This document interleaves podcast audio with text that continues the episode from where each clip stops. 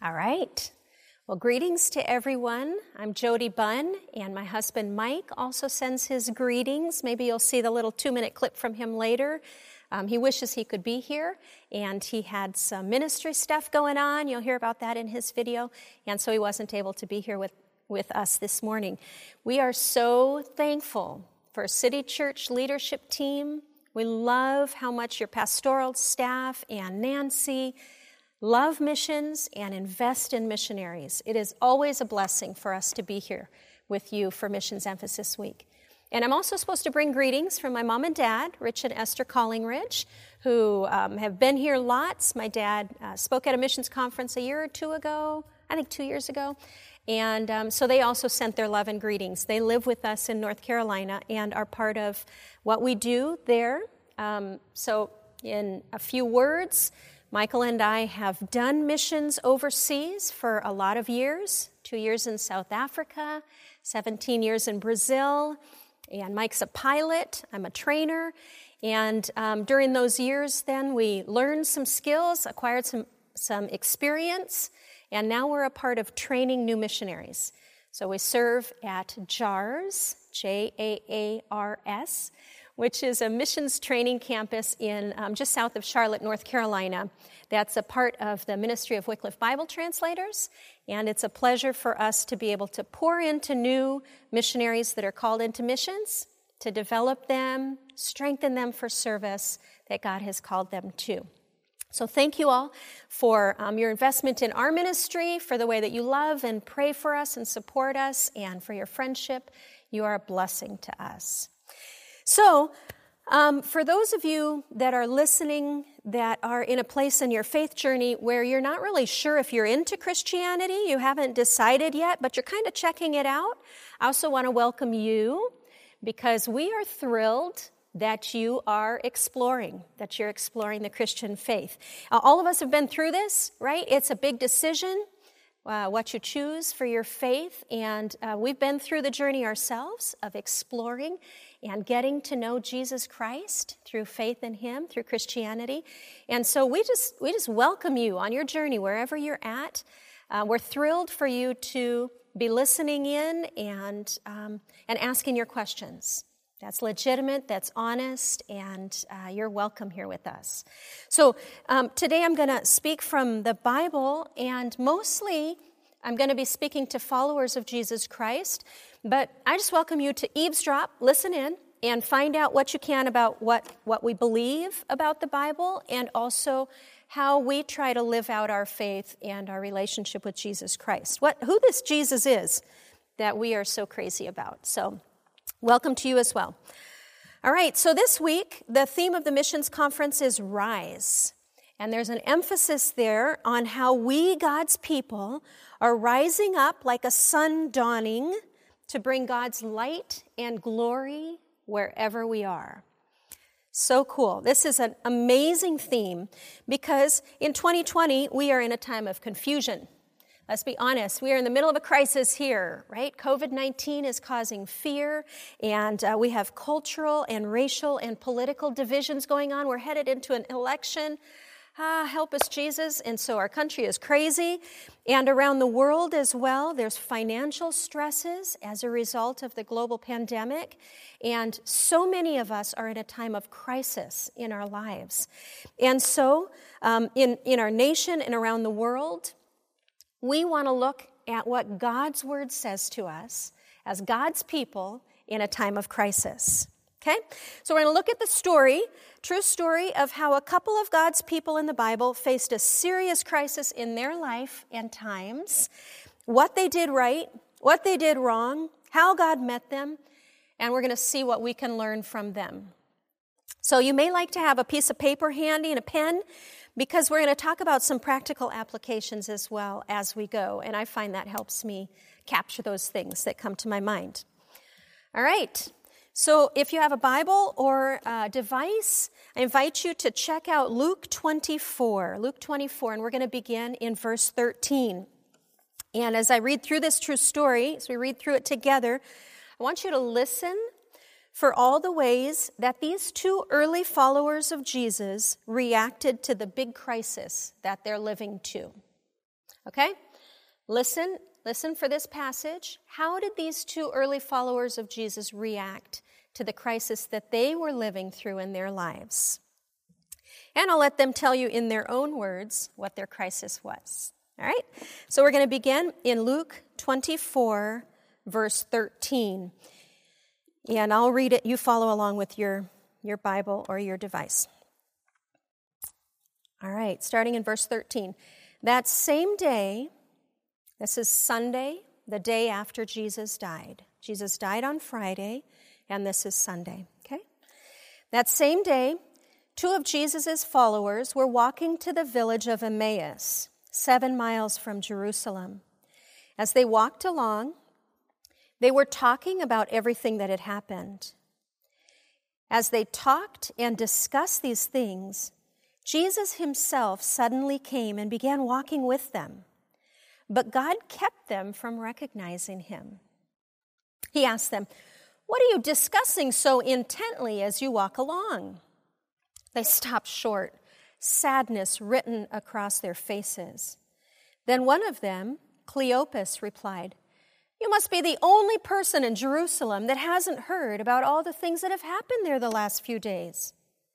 What things? Jesus asked. The things that happened to Jesus, the man from Nazareth, they replied. He was a prophet who did powerful miracles, and he was a mighty teacher in the eyes of God and all the people. But our leading priests and other religious leaders handed him over to be condemned to death, and they crucified him. We had hoped he was the Messiah who had come to rescue Israel. This all happened three days ago. Then, some of the women from our group of his followers were at his tomb early this morning, and they came back with an amazing report. They said his body was missing, and they had seen angels who had told them that Jesus is alive.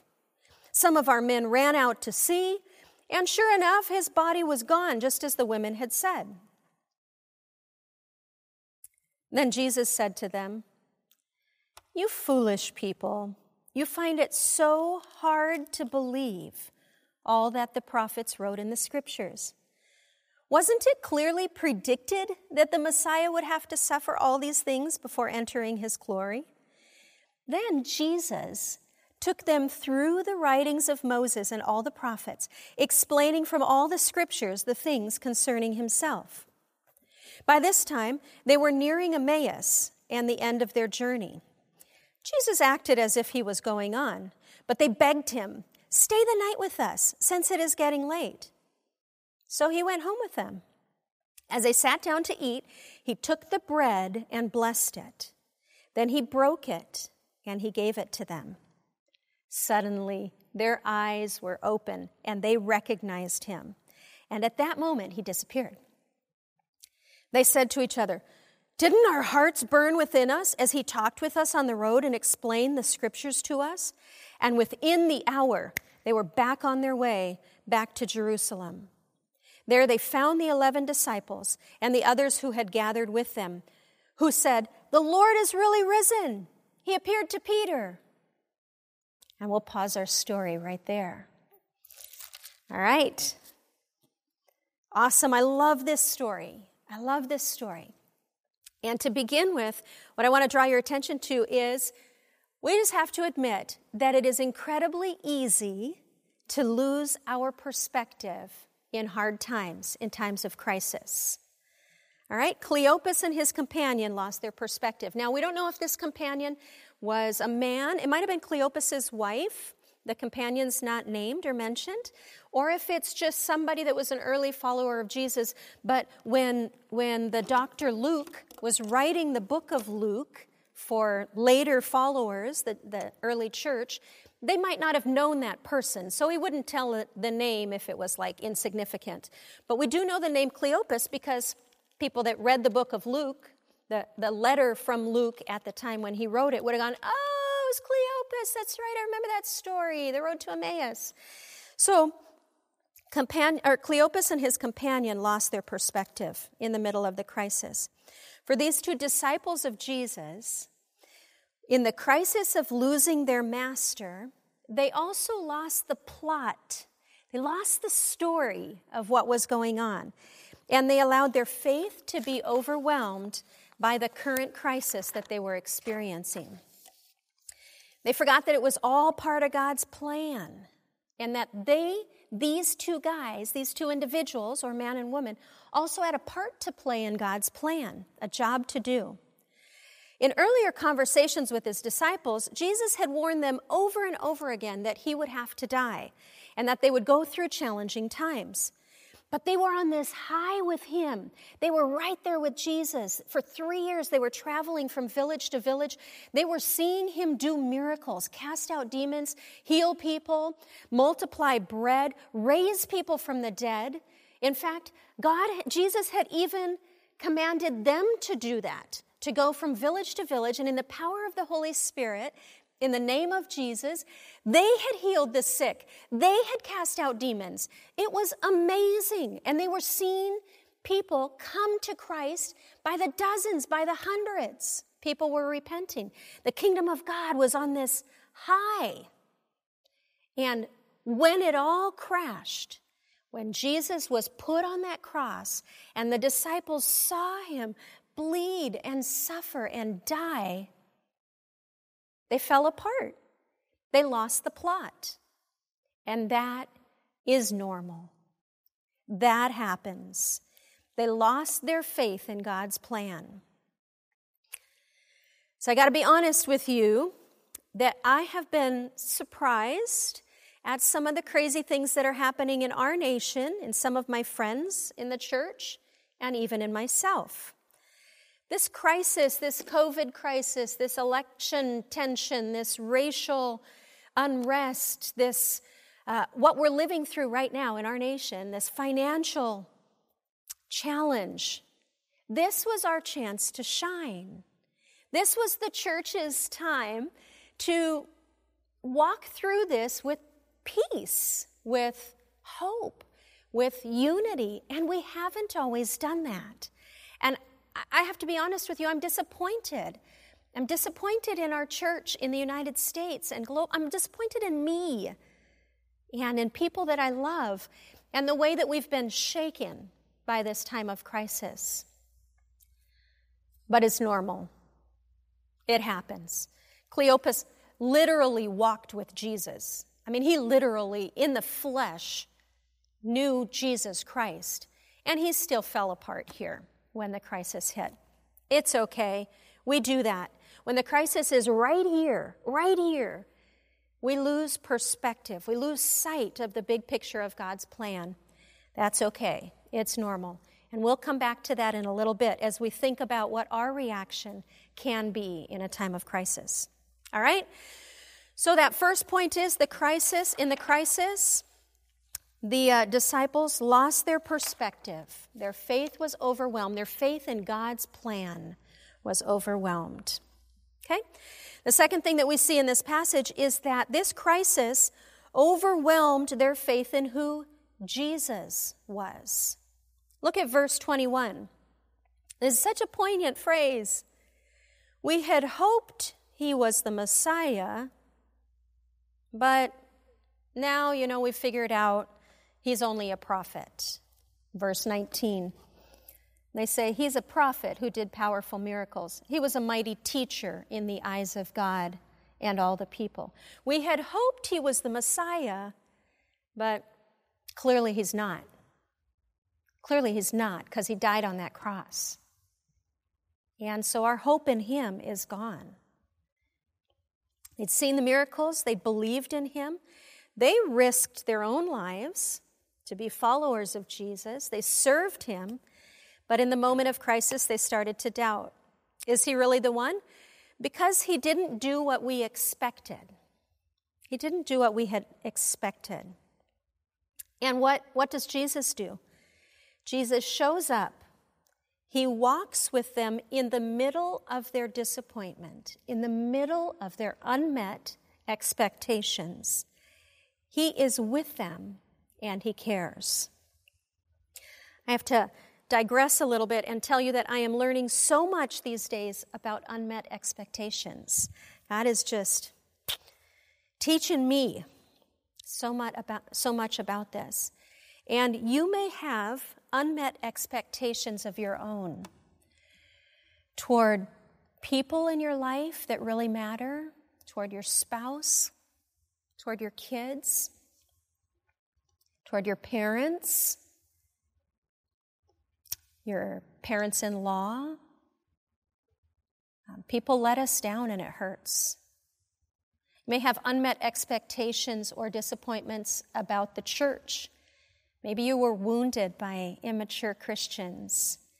Maybe you were offended by something that was said that really shocked you or confused you. And especially if you're still, um, if you're still on your spiritual journey and haven't decided yet that you want to be a follower of Christ, a lot of times that's the case. People that maybe grew up in church were burned by something bad that went down, somebody that wounded them in the church, somebody that called themselves a Christian but treated them in a way that was unkind or even abusive. And if that's the case, then I, I know I'm not the person that did that to you, but I just want to speak for the church of Jesus and say, I'm sorry that that happened to you. You should not have been wounded the way that you were. And I want to ask you to please, please consider um, bringing that disappointment, those unmet expectations, and that hurt back to Jesus, back to God, and just tell Him all about it. I love that in this scene, Jesus just asked them questions, Cleopas and his, and his companion, and he just let them talk. They just talked it out, they just poured it out. This is what we thought was going to happen. This was our expectations, and this is why we had these expectations. And then it didn't work out that way at all. And we're so sad and we are so confused and we're so lost right now. And Jesus heard them and he loved them and he met them and he let them just talk it all out. So I just encourage you if you're if if that's you, just do that. Just go to God. I'd say get outside, you know, find find a park or woods somewhere. You can even put your earbuds in so people don't think you're crazy, but just talk out loud and talk to God and just tell him where you've been hurt and wounded, and give him a chance. That probably wasn't God that did that to you. That was some human that may or may not have really been a Christian, but um, they weren't perfect and they wounded you. And um, so be willing to forgive. Be willing to put that in the past and, and consider coming back to Jesus with that. I love that about these two guys. They took their hurt to Jesus and they told him all about it. Okay, so I kind of went off there on that. Um, when I think about unmet expectations, you also might have some unmet expectations from God. Maybe He promised you some things. Maybe you were hoping for some things. For them, for these two guys, they were hoping for some things from Jesus, the Christ, the Messiah, and He didn't meet their expectations. And honestly, he never would. They expected a military Messiah that would come with a sword, that would raise up the Israelite soldiers to be a fighting force, and that would fight against the empire of Rome and give them, as a nation, their national independence. And Jesus never did that. He never did that. He would not meet that expectation. Um, and so you might, you might have those expectations of God that are not being met. I was reading this morning in Proverbs, and Proverbs 13:12 says, "Hope deferred makes the heart sick, but a longing fulfilled is a tree of life." It's a tree of life. So those unmet expectations that you have of God, there I think there's two different kinds of unmet expectations of God. One of them is what we see in this story, where the disciples expected Jesus to fill a role for them that was never God's plan for him to fill. They had these like fabricated imaginary expectations in their head. And basically, God's answer to that was you can lay that down. Give that unmet expectation to me because I am not going to do that. That doesn't fit my plan, and that's not the way this is going to roll out. So just Give that to me. And so I encourage you, some of your unmet expectations of God might be that kind of un- unmet expectations and of other people, that it's not going to happen. That thing was all just a fairy tale you made up in your head, and it is, it is not fair to put those kinds of expectations on God or on other people. You have to just lay those things down. Ask God to show you if that's the case with some of your unmet expectations. But there are other kinds of unmet expectations that Proverbs 13 is talking about when he says hope deferred. Now, deferred means it's still coming, it just hasn't gotten here yet. It just hasn't gotten here yet. And these two guys, they would have, if they'd had the words to put it into, if, you know, their hope into words, they would hope that Jesus would be alive again. He's dead.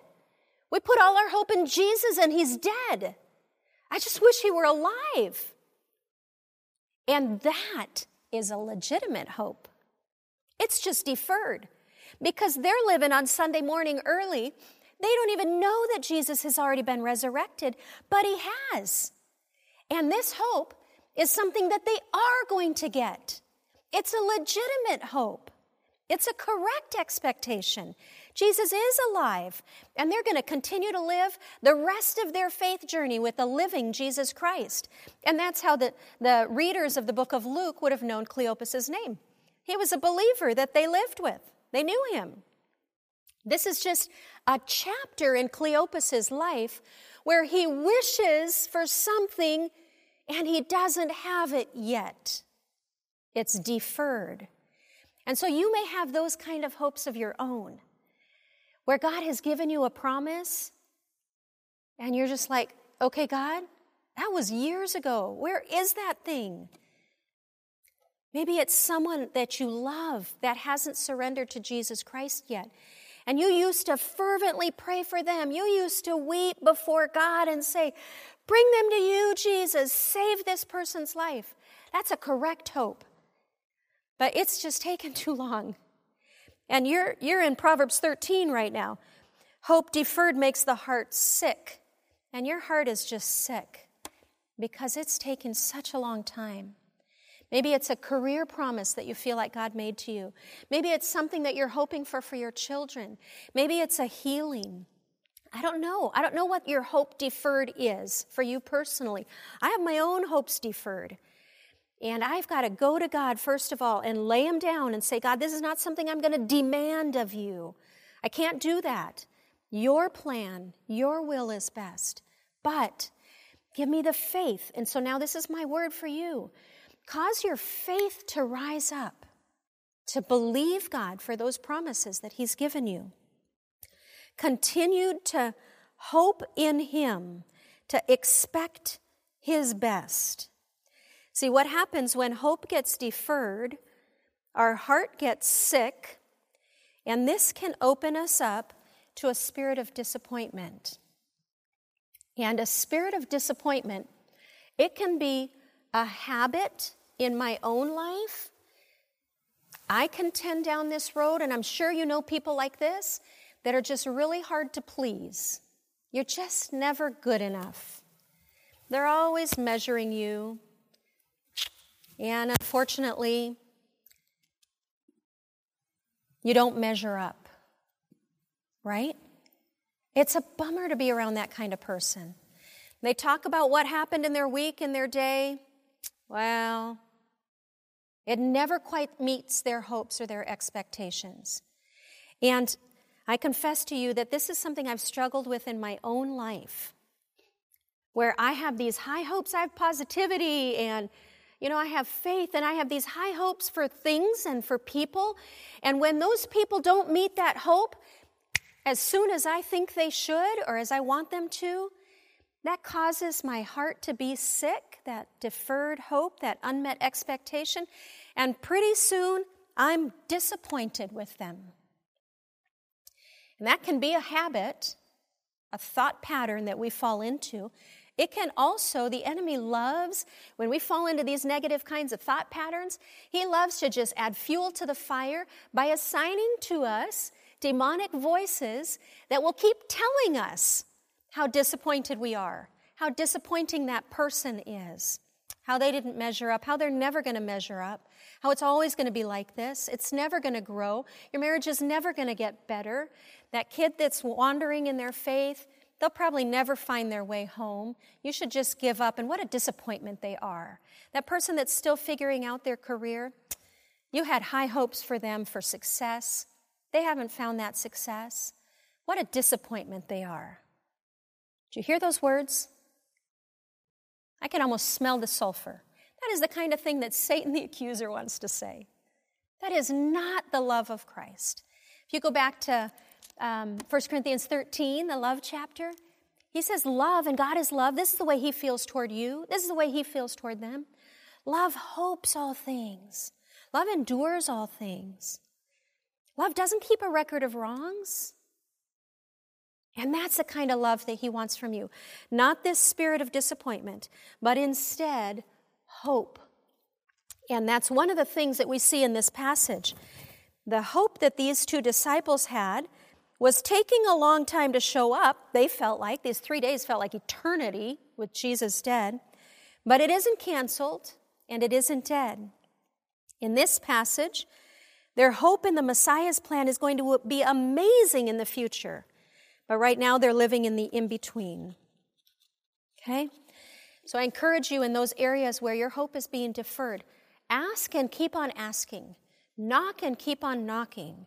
Keep on asking God to work in those things, to do His miracle of bringing life to dead things. I also encourage you to stand against the spirit of disappointment in yourself. Make a choice that you're not going to feed that. Make a choice that you're not going to preach those sermons to yourself. Okay? Disappointment is normal, but don't let this become a pattern in your life. In fact, if it is you, if you know that this has become your pattern, I encourage you to repent. Repent of the sin that you have allowed to become a pattern, a habit in your own life. And instead, rebuke and cast out the spirit of disappointment. Maybe you're just at the stage where it's, it's kind of a bit of a habit, or maybe it's actually become a spiritual stronghold. Whatever. Rebuke that spirit of disappointment and cast it out. You don't want that in your life. You don't want that in your life. And instead, ask that in the name of Jesus and by the power of his blood, ask Jesus to set you free from that oppression and to make you a person of faith and a person of hope. And I'm actually I'm going to do that for us right now. So, in the amazing name of Jesus, we just claim the power of your blood right now, Jesus Christ, our risen Lord. And we break right now the spirit of disappointment over our lives. We break it and we cast it out. Any demonic voices that have been assigned to us to whisper disappointment, disillusionment, unmet expectations to us. We cast you out right now in Jesus' name and we command you never to return. Thank you, Jesus, for your deliverance from that voice in our lives. Thank you for breaking that over us. And Holy Spirit of God, I pray now that you would hold us accountable, that you would convict us when we start going down into those habits again, that you would very quickly remind us of this. No, uh uh-uh, uh, that is not the kind of person I'm going to be. And bring us back, Lord, to calling our faith to rise up, our hope to rise up within us as we meet those challenges. I pray this in the powerful name of Jesus. Amen. Amen. All right. Back to our story. This crisis here um, for these two followers of Christ also overwhelmed their faith in each other as Christ followers. Look at the story in verse 22 to 24. These two um, followers of Jesus say, Then some women from our group of his followers were at his tomb early this morning, and they came back with an amazing report. They said his body was missing. They had seen angels who told them, Jesus is alive. But even though they're giving the report, from these sisters in Christ of theirs, these other Christ followers, by their actions, they're showing that they don't actually believe it. Because if they thought that Jesus was actually alive, then they would be back in Jerusalem waiting for him to show up and do his thing. I, I think that um, when they heard this eyewitness testimony from the women, and Mark is way more brutal as he retells this part of the story, the, the book of Mark. Um, I think that what happened was they kind of went, huh. They said that there's no dead body there. They said that they saw angels. They said that the angels told them that Jesus is alive. That sounds like crazy talk. Because I was there and I saw him die on the cross that day and them carry his body away. And anyway, those women that think that they saw him, first of all, women were not highly respected in Jewish culture. They were more highly respected in Jewish culture than they were in other cultures of the time. But even in Jewish cult- culture, um, women couldn't be witnesses in court for a legal case because their word wasn't, you know, all that. And um, and weren't weren't these women like wasn't Mary Magdalene there? Because she used to be super demon possessed. Jesus cast seven demons out of her. So I bet, like, with all the grief and stuff, she just started to slip again, you know, and she's losing it. Um, I can't really believe what Mary Magdalene saw that day. She saw angels, and they told her that Jesus was alive. I don't think that's really true. And so we could um, think really bad thoughts about Cleopas and whoever this companion was, right? Like, come on, the ladies said they saw it. Why don't you believe them?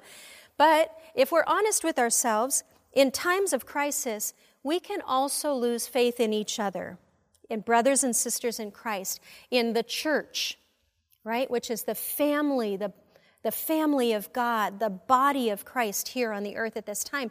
And the institution, the church, can let us down and disappoint us. And we can start to lose faith. And, and crazy things happen because brothers and sisters in Christ are just people. And they're not perfect. And they might be Christ followers and doing their best, but they're going to screw up. And I have to be honest with you right now, I'm, I'm disappointed. Things are crazy in the world. And I'm not, I'm not seeing brothers and sisters in Christ, including myself, reacting the way that I wish that we would, right? You just have to look on social media and what Christians post, and I'm like, oh, please, people, you know, don't be mean. And uh, so divisive, and we're falling apart, and we're consumed with fear about COVID 19. And I have opinions. I'm a very opinionated person, and um, We've all got opinions about masks and COVID 19 and the elections and the media and racial tensions and cultural divide and this stuff, this stuff, our crisis that we're living in, can cause tensions between us as brothers and sisters in the church. And it can cause barriers between us.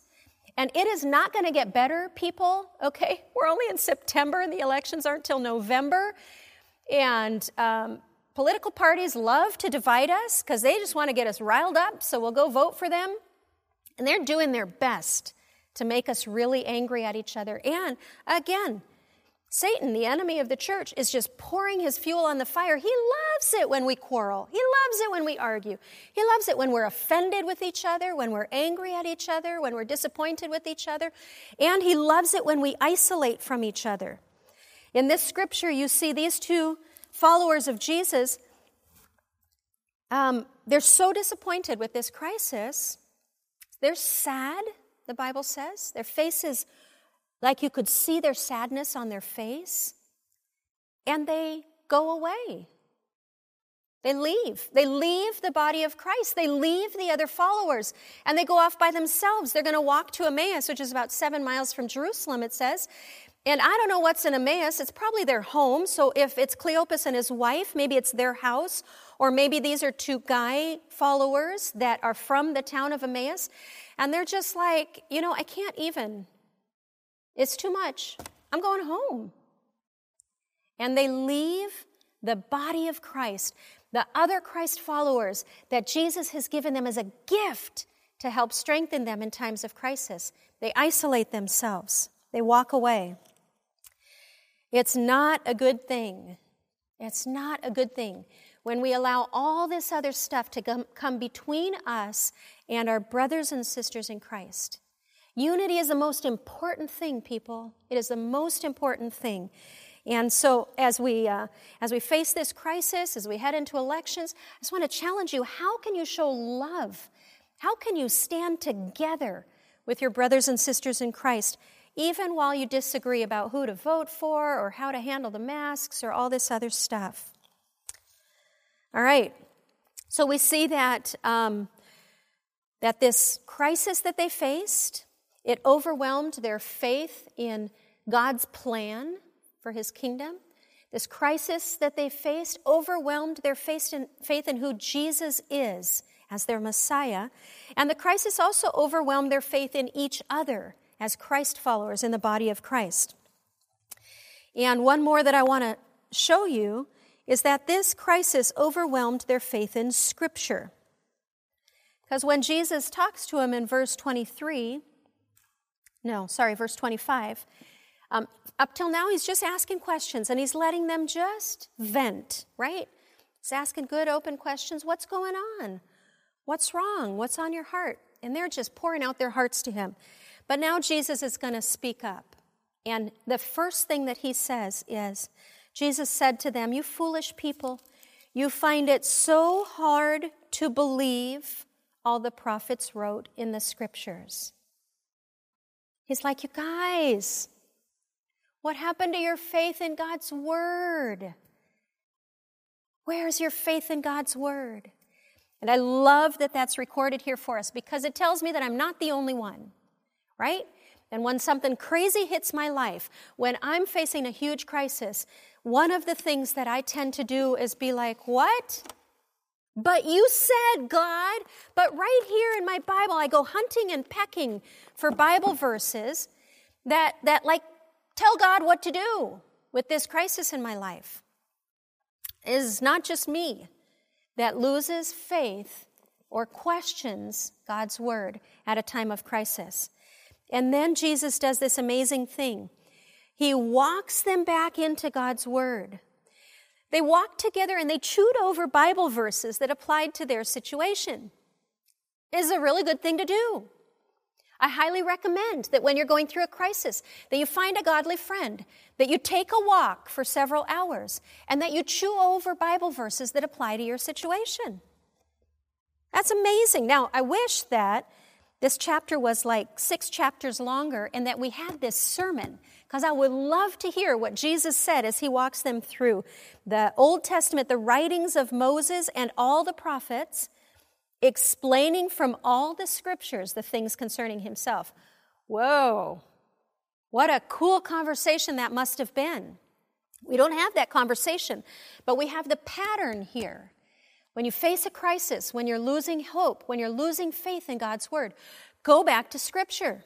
Go back to Scripture. Find another believer that will be with you with God's Word.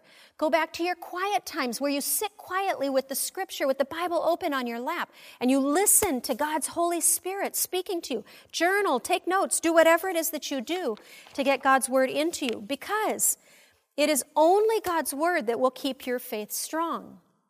Three times in this passage, Verse 25, verse 38, and verse 41, Jesus calls them on their unbelief, calls them on their lack of faith. He's calling them out. He's like, Come on, you guys. Let's have some faith. You saw the miracles. You walked with me. You have a journey with me. You have history with me. Where's your faith? Cause your faith to rise up. And, and unbelief is that thing that just chips away at our belief in Him. Now, um, when, I, when I encourage you to cause your faith to rise up, I'm not telling you that if you have lots of faith, if you can somehow make big faith inside of you, that you'll be able to do things, that you'll be able to do bigger miracles because you have bigger faith. Okay, we're not talking about faith in your own faith, because that's, that's witchcraft. Thinking that you can cause things to happen in the spiritual world if you have big faith. Okay? Now I know I'm, I'm getting really close to a line here because I do believe that Jesus says, if you, if you believe in me, if you have faith in my name, you can speak to this mountain and tell the mountain, move aside. Because through the, through the power of the name of Jesus, we are coming through with the kingdom of God. I do believe that. But where I believe it gets really sort of hinky is where we start to believe in ourselves. We start to believe that we can come up with enough faith to make a thing happen. Uh uh-uh. uh I'm talking about causing your faith to rise up in the character of God, in who God is, in who God has revealed himself to you as, in that loving good Father, in that his plans for you are good and not evil, in the person of Jesus Christ, in what you've experienced in your walk with him. That's what I'm talking about. Remind yourself, preach a sermon to yourself about how God has been faithful to you in the past of course, He's not going to be unfaithful to you in the future or in this moment of crisis. That's what I'm talking about. Cause your faith to rise up.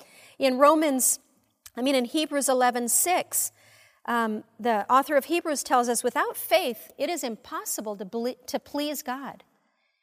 For he that cometh to God must believe that he is, and that he's a rewarder of those that diligently seek him. So that's the kind of belief, the faith that I'm talking about. You, you know that God is that He exists.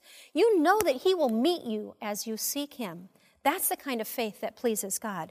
Romans 10 17 says, faith comes by hearing, hearing the word of God. Again, getting back into scripture. In Psalm 42 43, David preaches to himself, Why are you so downcast, all my soul? Put your faith in God, in Him, in God.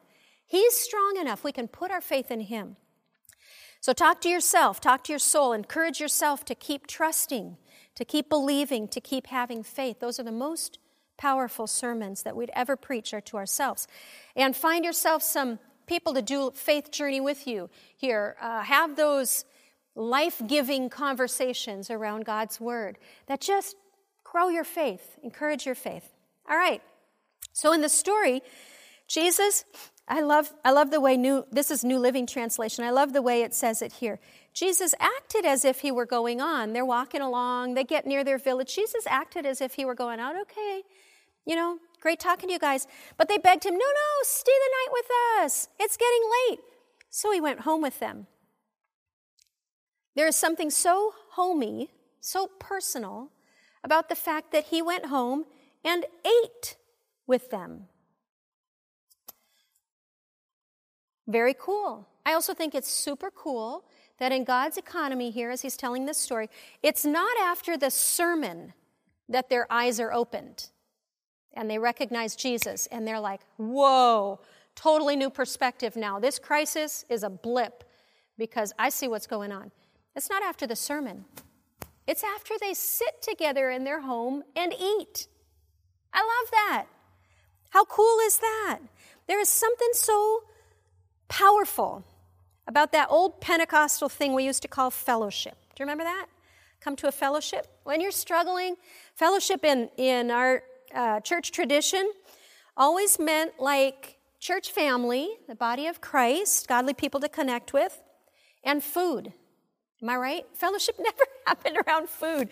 In fact, a lot of people just think that fellowship means potluck. No, no, no. It means potluck and life giving conversations around the body of Christ. All right, so I encourage you, even in the midst of our COVID crisis, right? Get your mask. Go find yourself a picnic table at a park somewhere with a sack lunch and a couple of life giving friends. Go find a, a, restaurant that does a meal outside. Invite another couple to join you there and ask them, hey, how is God meeting you in this time? What are you learning in God's Word? God, what has God been speaking to you? I'm struggling with XYZ. Will you pray over me? As I try to find my way through this crisis. Do fellowship together. Sit down and eat and talk and pray and break bread together because Jesus is right there at the table with you when you do that. That is a powerful thing. All right? So God opens their eyes and they realize, whoa, this crisis is way smaller than we thought. This is a blip in the plan of God for the cosmos, for the times. And how did these two disciples respond when Jesus called them out? Because that's kind of what he did. In, uh, in verse 23, you foolish people, You find it so hard to believe. What is wrong with you guys? Come on. This is not what I expect from you. He calls them out. And how do they respond? Very cool to see.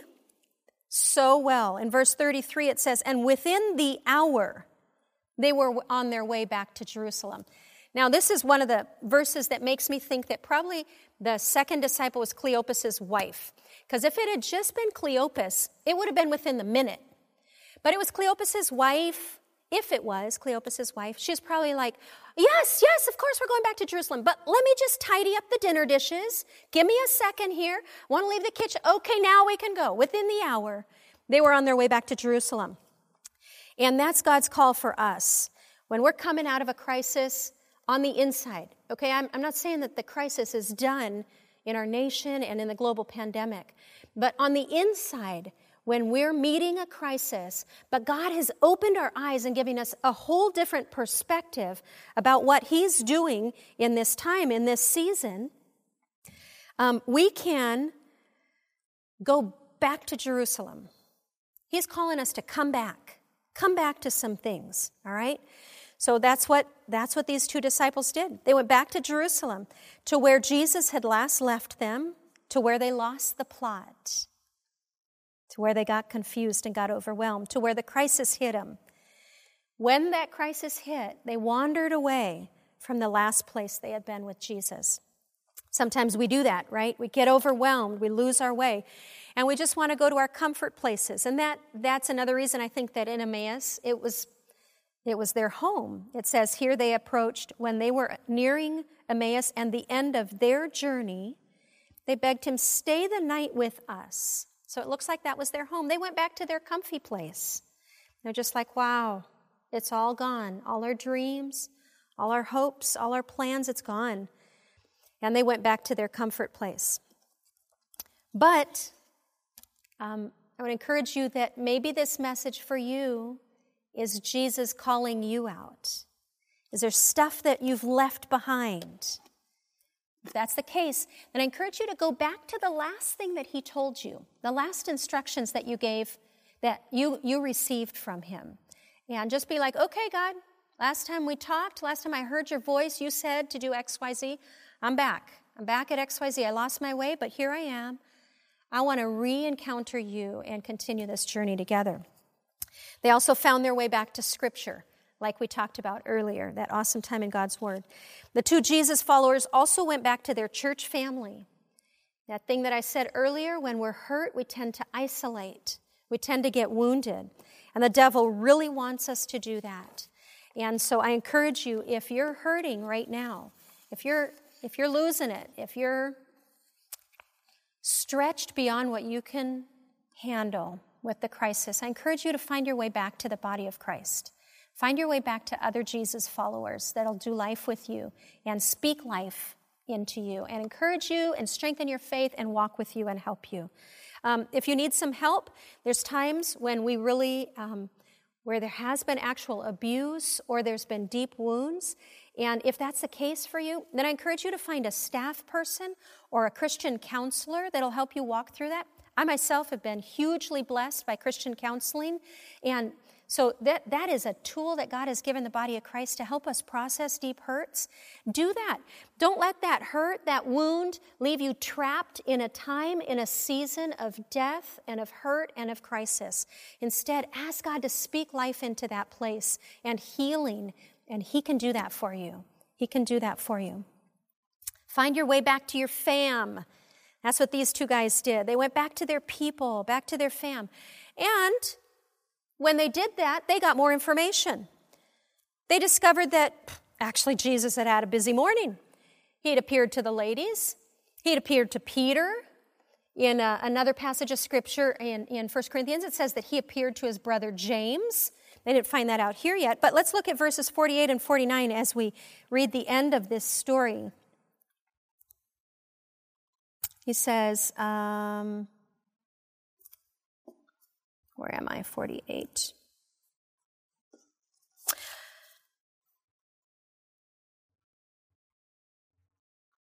Mm, no, sorry, let me rewind.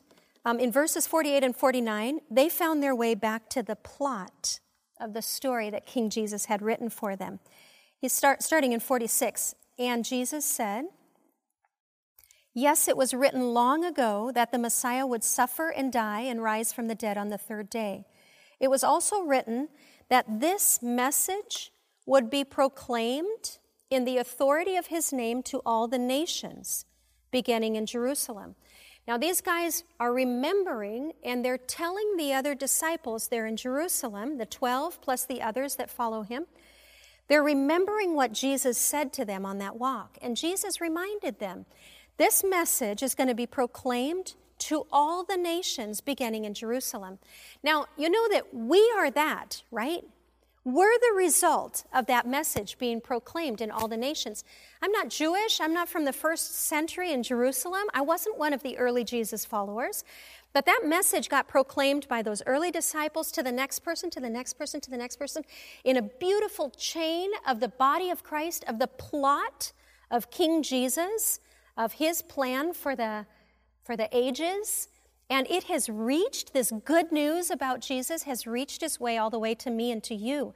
And we are a link in that chain. This is also his call to us. This message would be proclaimed to all the nations. And this is his call to us. As we talk about missions and Missions Emphasis Week, this is our call. Being a part of the plot of Jesus, not just trusting in it, like, okay, yeah, I think God knows what he's doing, he's working it out, but also, God, what is my part? What is my role? How am I supposed to join you in this journey of, um, of your plan for the nations? So I encourage you that more than ever right now, people are in crisis. They are looking for hope. They're looking for peace. They're looking for answers, and you have them. You have them. This is a time to rise up in boldness and share the hope and the peace that we have in Jesus Christ with people that we love, people that we work with, people that we're friends with, other students that are confused and overwhelmed and scared right now. In verse 49, he emphasizes, And now I will send the Holy Spirit, just as my Father promised. Stay here in the city until the Holy Spirit comes and fills you with power from heaven. And that's another reminder I want to give you. I want to call you back to the power of the Holy Spirit. Find your way back to Him. It's His power that will fill you. This is fulfilled, of course, this prophecy of Jesus is fulfilled in Acts 2. These disciples would have been there at Pentecost. When the Holy Spirit comes over them, they start to speak in tongues. They are baptized in the Holy Spirit. And if you haven't received that, ask God, I want more of you. I want more of your Holy Spirit. God, I don't want any weirdness. I don't want anything that's satanic or that's that's wacky or crazy or that I invent in my own head, but I do want more of you. And so if there's gifts that you want to give me, Holy Spirit of God, I want them. Pour out more of your Spirit over me, Father God. And ask the Holy Spirit for power to meet this crisis in a way that honors Him, that honors His name, and that speaks faith to other people. So let me pray for us in closing. So, Father God, we do that. We just bring ourselves to you like these two Christ followers in Luke 24. We do not have it all together.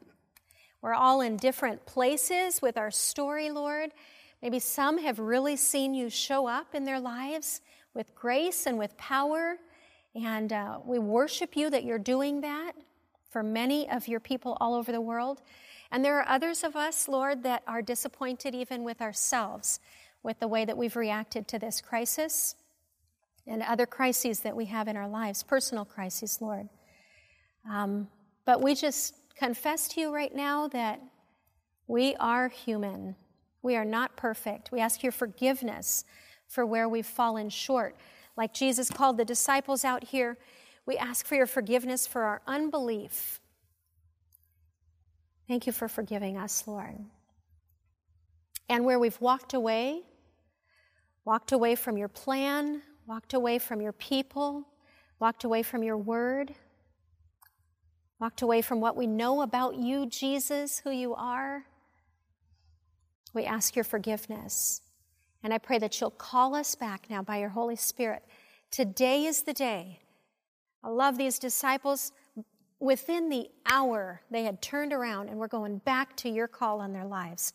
And each one of us, Lord, in our hearts, I just pray that you would call us right now, in Jesus' name, to turn around, repent, and go back to the center of your plan for us. That's what I ask. And I ask it in the authority of the powerful name of Jesus. Thank you, Lord, for your forgiveness, your welcome, and your power in our lives. We pray all of this in Jesus' name. Amen.